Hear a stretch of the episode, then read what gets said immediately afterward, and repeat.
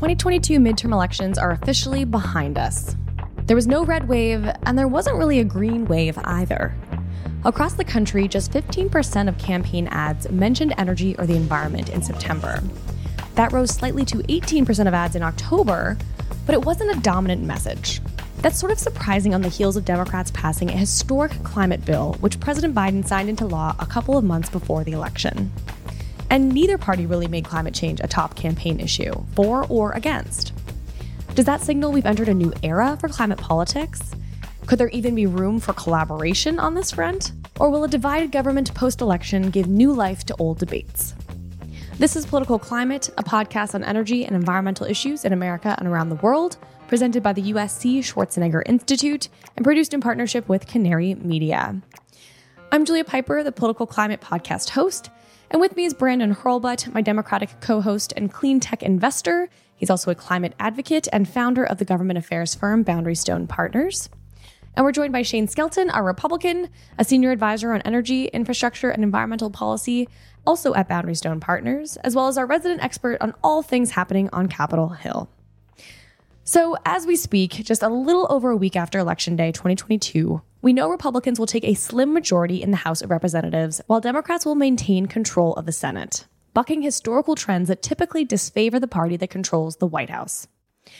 Now, none of this was assured. In fact, it's a very surprising result at the end of the day. And I know, Brandon, you were kind of nervous going into this year's election. Uh, I think you were pretty bold. I recall early on that some of the polling was in Democrats' favor, then a little uncertain as issues like the economy and inflation started to really show up in polls ahead of voting day.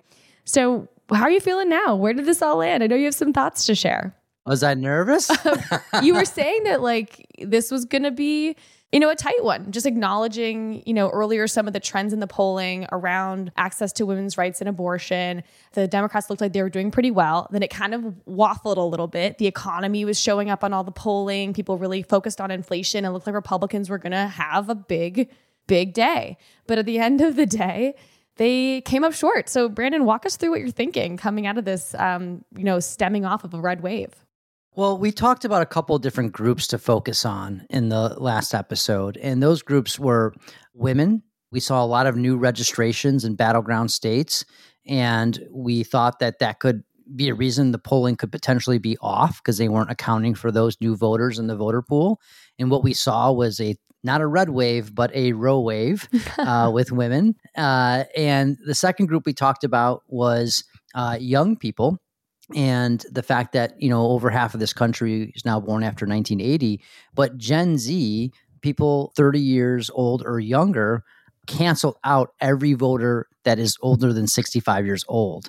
And they also voted in huge margins for Democrats. So that's a problem for the future for Republicans because they are voting in high numbers for Democrats, big margins, uh, and they're and they're turning out. And the third group that we talked about was the non-MAGA Republicans. Uh, and I can't wait to hear more from Shane about the future of this. But non MAGA Republicans, you know, they could be people that were conservatives and became independents because they're turned off by Trump, or the people that like disapprove of Biden, but they don't like this MAGA extremism and they're sort of caught without a home. And we thought, what could happen with those voters? Because if Democrats could peel off just a small slice of them, these elections were going to turn on a thin slice of votes. And we saw that to be the case. Democrats won independents in the midterms. And in people that said that they were somewhat disappointed in Biden, Democrats still won those voters by plus four, which is going against the grain of history. So those voters really mattered. And I think what we, you know, we've talked a lot about on political climate, me personally, about my fear of the instability of the system because of these election deniers running for key offices. And what we mm-hmm. saw in these governor's races and the Secretary of State's races, those mm-hmm. election deniers in battleground states that will control the apparatus for elections in 2024 all lost. And that's really important for climate because we can't, you know, deal with climate if we have a, a system that is not stable here. We don't have a functioning democracy. Uh, so that's a huge win for us. Uh, and then we can get into more of what it means to have a Democratic Senate, you know, for climate. Uh, we can also talk more about some of the things that will be indicators for 2024. But I'm anxious to get Shane's reaction too, and to talk about what is going to happen in the House of Representatives. We had this conversation on our last podcast episode that we talked about the election, and Brandon, you made the case that you just made about, you know, would some non-MAGA Republicans vote Democrat? Um, I said they would not. Uh, I was partially wrong, but interestingly, they didn't vote at all on certain ballots. So if you look at Georgia, for example, Governor Kemp won by a dramatic margin. Uh, Herschel Walker obviously was behind. They have a runoff election, so I won't say lost, but he certainly got less votes uh, than Warnock. But a lot of voters just didn't vote for that position. They didn't vote Democrat or Republican. They just couldn't make a, a vote that they felt good about. So that was something I did not anticipate. Um, I also saw going in that the Roe decision and um, democracy, quote unquote, democracies on the ballot were polling around sixth and seventh as importance to voters. On exit polls, they polled as one and two. And so the polling going in just did not reflect the actual voting public that turned out and cast their ballots. You know, I'm supposed to be upset. I'm supposed to, you know, uh, throw a fit. But the reality of it is, we got to run candidates. Uh, good candidates win elections. And so, you know, we have candidates in swing districts all over, and you have to do a few things as a Republican, especially in a sort of a centrist, uh, you know, uh, country club or suburban district. You have to have great candidates. You got to raise a lot of money, and the national mood has to be in your favor. We thought the national mood was in our favor. Turns out it wasn't. Uh, we raised a ton of money, and where we ran good candidates, and oftentimes we won. Uh, and where we didn't run good candidates, we didn't. And so, getting to what Brandon just teed up, the consequences of that. Like, how do you govern in a, in a House Republican caucus uh, when you don't have control of the Senate and you'll have somewhere between, you know, a one and three seat majority? It's going to be really, really hard. Uh, I don't want to get into some nerdiness that our listeners won't care about, but there is a tool that has traditionally been in House rules called the motion to vacate the chair. That rule allows members of the House to basically call the speaker up for a vote, almost like a recall. And that tool was in place when Boehner was speaker. Um, it is one of the ways that he was threatened on several occasions. And it basically gives a minority of the chamber um, more power than the majority of the chamber and even the speaker of their own party. That rule was done away with for all the obvious reasons during the Ryan tenure. And one of the concessions that some of the more MAGA members are, are, requesting is that that rule be returned into the House rules when we swear in the new Congress. So McCarthy won the support of the majority of the caucus. That is not how you become Speaker. That's just how you become the party's nominee for Speaker. He is the only Republican who can get 218 votes on the floor, just because there aren't any others that can get close. But it's going to be a very difficult House to govern. It's going to have to focus even more on oversight and investigations than we initially thought, because there aren't going to be 218 Republicans who agree on a whole lot, except for investigating the Biden administration. Um, so that may actually be, you know, sort of one of the negative consequences for Democrats of having the Republicans win by such a narrow margin. When you have few votes to give, it's easier to do things like raise the debt ceiling, pass appropriations bills, get the National Defense Authorization Act passed, things that are sort of the nuts and bolts of government. What I'm hoping for, that's more interesting to this audience, is that we get a chance to go through and do some of the hard work on making technical corrections on the Inflation Reduction Act. Because traditionally, what happens is that whenever you pass a thousand page bill, no matter which party does it, it's not perfect. It just is what it is. But when you pass any bill on a party line vote, the opposition party has no interest in working with you. In this particular instance, Republicans have outstanding issues they'd like to clean up on the Tax Cuts and Jobs Act, and Democrats will have some issues they'd like to clean up on um, the Inflation Reduction Act. So, my hope is that cooler heads can prevail and at least do a couple interesting things and help make some of these energy credits more useful, more accessible, um, and, and, and drive better outcomes. But not going to lie to our audience, it's going to be a very, very tough three, six months, and maybe even two years. Shane, what do you think that means for maybe I don't even say climate policy, but clean energy and energy policy more broadly? Things like, say, permitting, which is pretty bipartisan to, to find streamlined permitting solutions, things like domestic manufacturing, maybe more on that front. So I'm thinking about those potentially bipartisan initiatives because the Republicans have such a slim majority in the House, could they not collaborate with Democrats on some of the climate and clean energy things that are beneficial writ large and, and find that common ground to push something through? It's definitely possible. And this is going to sound like a non sequitur, but it's not. Uh, it really depends on who wins the messaging war at the national level. Because right now, what some Republicans are messaging is the reason we lost in the Senate and the House is that we had a bunch of, of weak sellout Republicans who voted for the Infrastructure Investments and Jobs Act. They supported Biden. Well, the truth is, every single one of those members won in the general election. Every single one that voted on the on the bipartisan infrastructure bill. So if the narrative is we were too soft, we were insufficiently conservative, if Trump wins that battle, then it's going to be really difficult for Republicans on Capitol Hill to work on bipartisan legislation.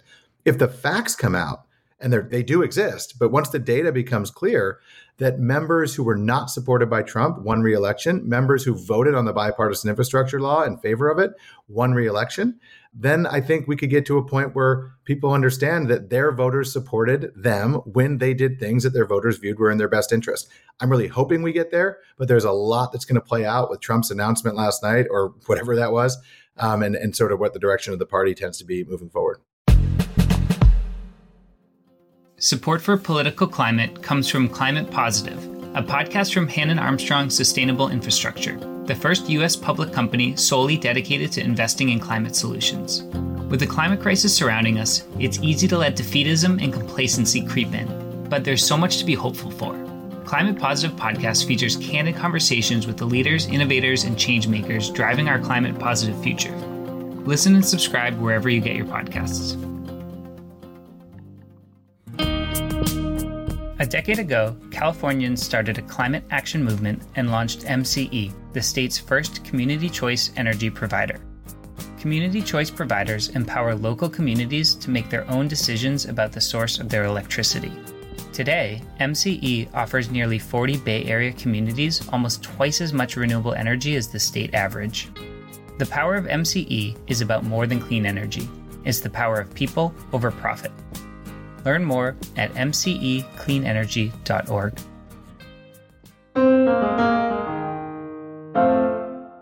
of the things that struck me about the election was the House really came down to almost four states, and you have the two largest red states, Florida and Texas. And Florida really is a red state, we learned uh, in this midterm.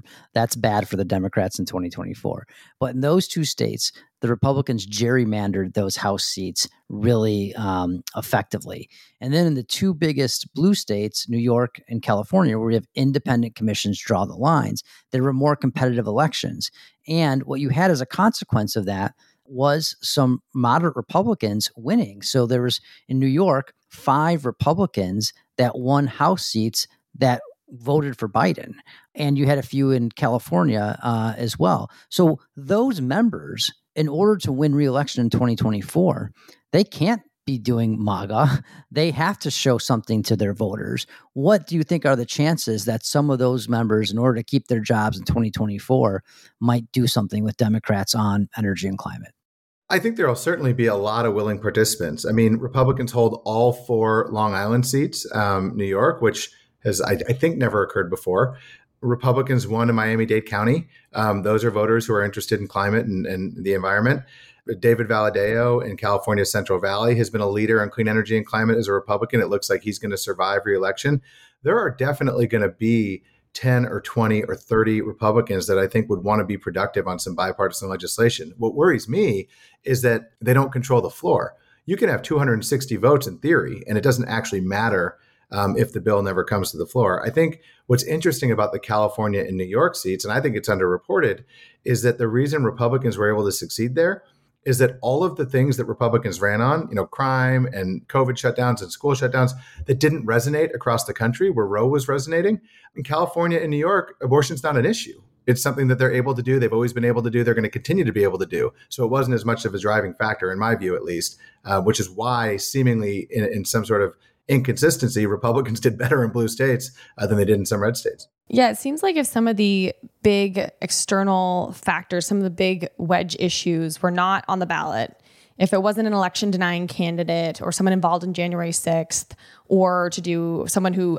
outwardly objected to Roe, then absent those other big issues to Shane's point it seems like they were more run of the mill elections and they the results were kind of what you would have expected in this type of midterm and the Republicans did better. But yeah if there was a big existential issue on the on the ballot that's where people really showed up and Democrats did better than expected. So it's interesting to kind of put some barriers around what Americans seem to want from their leaders one last point on that is that there was an analysis I saw earlier that accounts for population, accounts for historical voting trends, accounts for geography, and all these things.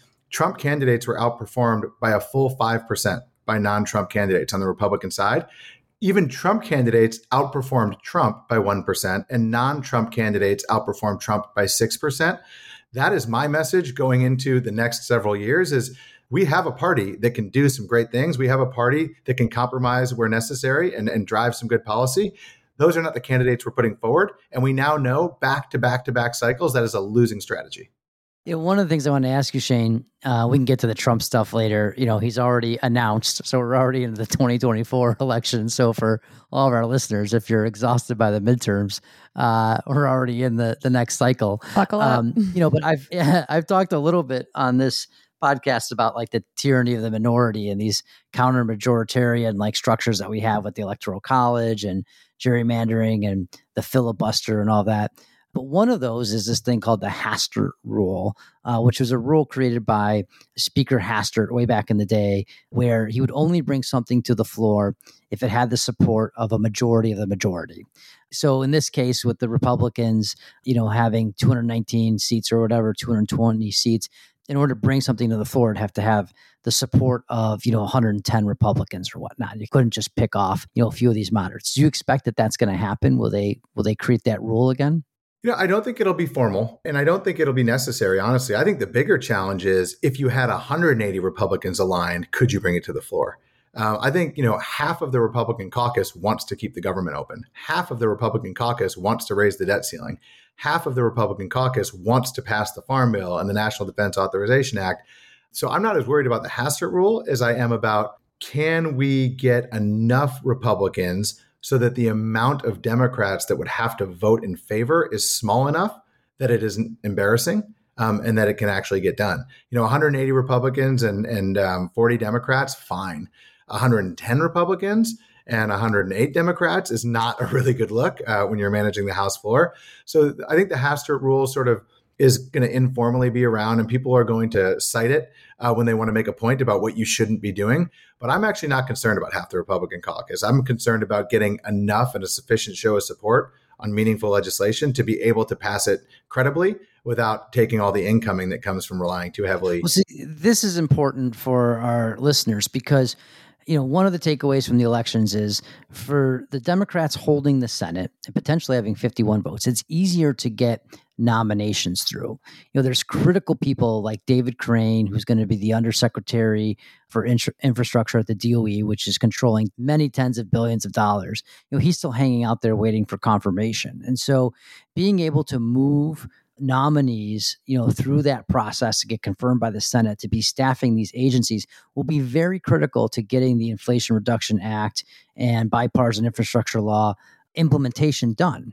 I know from being at the DOE when you're missing those undersecretaries and assistant secretaries. It's like trying to run a major company without vice presidents and senior vice presidents. It really hurts.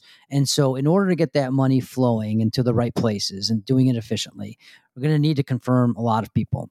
And so, by the Democrats keeping the Senate, that will enable that. But a threat to that would be okay, if we go back to shutting down the government and doing debt ceiling, then people wouldn't be able to show up to work to, to do their job to get that money flowing to all the stuff that you know our listeners care about the biggest success that the Senate had, whether Democrats end up with 50 seats or 51, remains to be determined, is that you can confirm positions, um, which you know would probably have been entirely unlikely had Republicans claimed the 51st seat.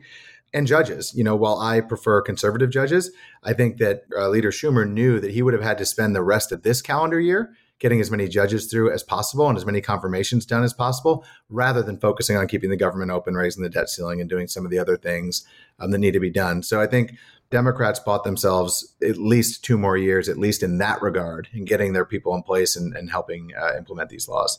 One fun thing I could leave you guys with, if we're if we're, if we're ready for a joke, or we can wait till later, is um, the New York Post, a Rupert Murdoch owned entity that you know was seen as a big Trump supporter published a great, uh, I don't know what we'll call it, byline this morning where the New York Post looked like it always does.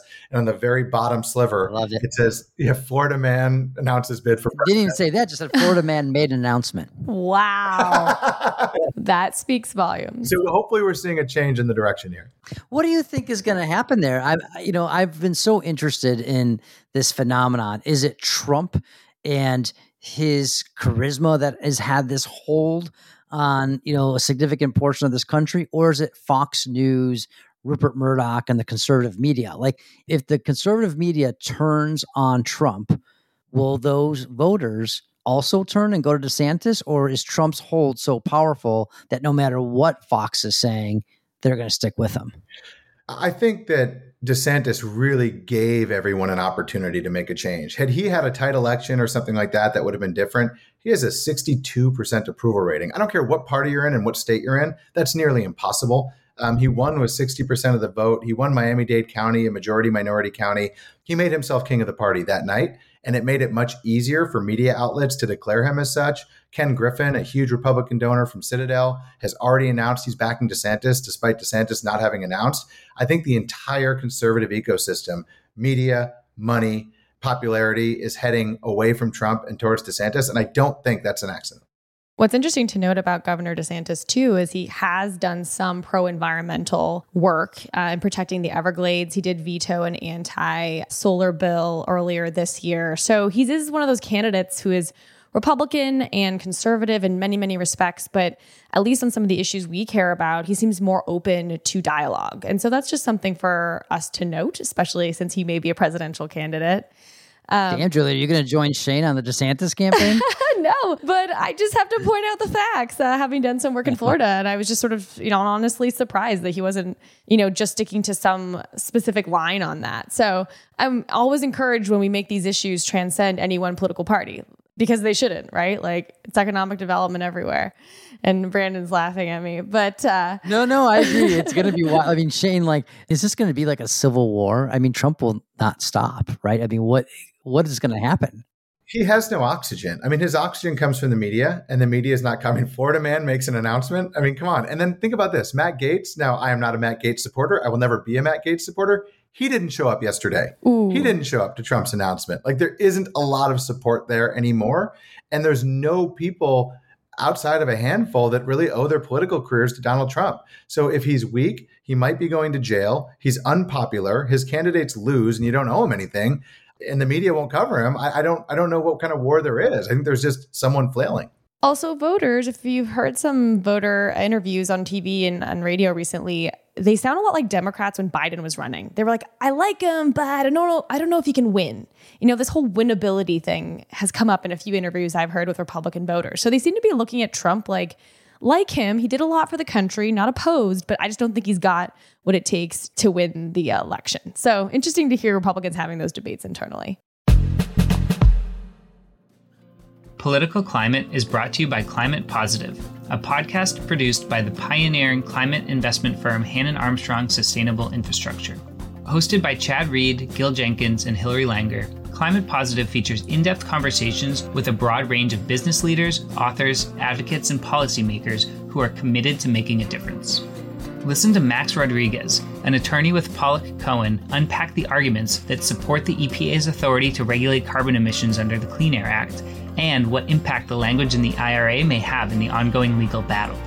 Or find out how Tim Brown, as CEO of Tradewater, scours the globe to aggregate potent gases and destroy them before they leak into the atmosphere.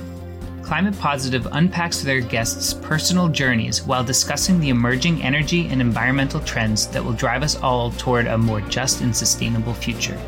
Check it out and subscribe to Climate Positive wherever you get your podcasts. Political Climate is brought to you by MCE MCE was California's first community choice energy provider. For more than 10 years, MCE has helped communities across the Bay Area source significantly more renewable energy than the state average. Nearly 40 communities are now a part of MCE, and together they're leading on climate action for a brighter future. But the power of MCE is about more than clean energy. It's the power of people over profit. It's community power. MCE's efforts on climate justice have helped vulnerable communities gain access to electric vehicles, energy storage, and energy savings. By building and buying more renewable energy, MCE puts the power back in your hands. We all deserve a fossil free future that combats climate change and prioritizes energy equity. Learn more and take action at mcecleanenergy.org.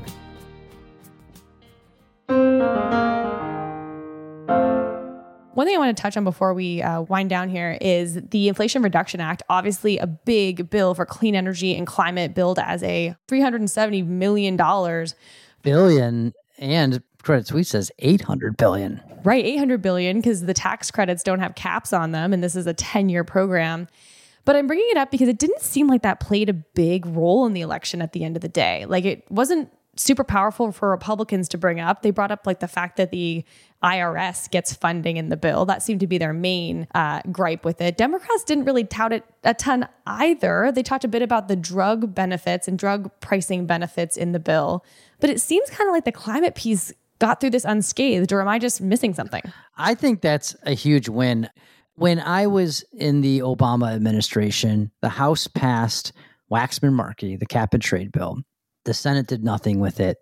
And then we lost 60 plus seats in the House. And many Republicans ran against it, and some Democrats. Joe Manchin had the famous ad where he shot uh, a bullet through the cap and trade bill in his campaign ad. And now we're in a place where we passed this historic legislation. Republicans didn't, as you said, Julia, they did not attack it. And I think you know, there's not enough, you know, of the benefits have happened yet because we just passed the law and we're still just beginning the implementation for Democrats to like truly run, you know, on it in a forceful way. But I do think over the next two years, we're going to see the opportunity for President Biden uh, and many others in Congress to be out doing ribbon cuttings at new manufacturing facilities, new project sites, and all of that. And so I think the job for Democrats the next two years is to go out and sell the Inflation Reduction Act, like we did not do with Obamacare initially. And there's going to be huge opportunities to do that because as the money starts flowing, these things start getting built, we're going to be able to do a lot with that and, and show the political impacts. I did see that in exit polls, people who were concerned about climate change voted, the vast majority of them voted for Democrats, which is cool. I think that shows that it was a motivating issue for Democrats. Maybe speaks to your point about the youth vote, Brandon, that there's a lot of young people who are particularly mobilized around climate issues. And the exit polls show that that was a real motivating factor on the D side. But my concern there is that we haven't fully sold the entire nation on the benefits of these programs. So, to your point about the Inflation Reduction Act, I hope we can start to broaden the discussion around what this actually does for everybody. Because if it is only a partisan issue, I feel like we end up with these swings back and forth on climate policy, which is not great for long term decarbonization. As we've talked about on the show, a lot of the benefits are in red states in red counties, yeah. you know, of the law. And so it'll be interesting to see, like, do they show up? Uh, what happens there? What do you think, Shane? That's a great point. And the comment I was just going to make, which I feel really strongly about, is that unlike past climate efforts, this bill reads as mostly industrial policy, certainly climate policy, but mostly industrial policy. And the question is, does that play out? If you've got you know republicans all over the country in red states mining for critical minerals working uh, and refining critical minerals manufacturing solar panels manufacturing heat pumps manufacturing batteries there are being factories stood up in places that need jobs. Some of these coal community provisions come to light. Then it's going to be a huge winner no one is upset when their economy is thriving their kids have a good opportunity to get an education they can pay their bills and they can afford you know to do all the things they want to do. If those things materialize republicans will learn to love it. They may not go back and say the ira was such a good bill thank god joe biden got elected but they will certainly learn to appreciate those programs uh, and won't be able to elect individuals who are trying to roll them back or you know prohibit future programs from coming online in the future. And one last point I want to make is on the state level. Of course, we're talking about Congress and who's going to control the House and Senate. But important to note that on election day, Democrats secured trifectas or control both the governor's office and both houses in the state legislature in Maryland, Massachusetts, Michigan, and Minnesota, which all those folks had run on aggressive climate policies or to some extent supported climate policies in those states. So that could be really interesting to see what happens there at the state level, where a lot of real rubber hits the road on climate and energy policy. We're talking about utility regulation, we're talking about government procurement, you know, energy offices at the state level. Uh, so that's a real meaningful development also, 17 governors who support climate policies that could collectively yield an 80% reduction in their state greenhouse gas emissions, won election or reelection, according to Evergreen Action. So, again, 17 governors across other states don't have that full trifecta, but do have initiatives on climate change, according to Evergreen Action. So, lots more to watch here. The states uh, are interesting players in all of this, too. Uh, but we'll have to leave it at that. Lots more to unpack on upcoming episodes. Julia, one final question for you. Uh, how are you dealing with all the political climate impersonation accounts on Twitter? Uh, has that been? it's been tough to stop the parody accounts of us. Everyone wants to create one since Elon Musk introduced that $8 per month subscription fee. Us and Eli Lilly. oh dear. Well, see you all on Twitter. We're at Poli underscore climate. That's the real one. Don't be fooled. Uh, thank you all for listening. We'll be back again soon. I'm Julia Pyper. Thanks to Kyle McDonald, our editor. Thanks to Maria Virginia Olano, our producer. Brandon and Shane, as always, thank you. We'll be back again soon.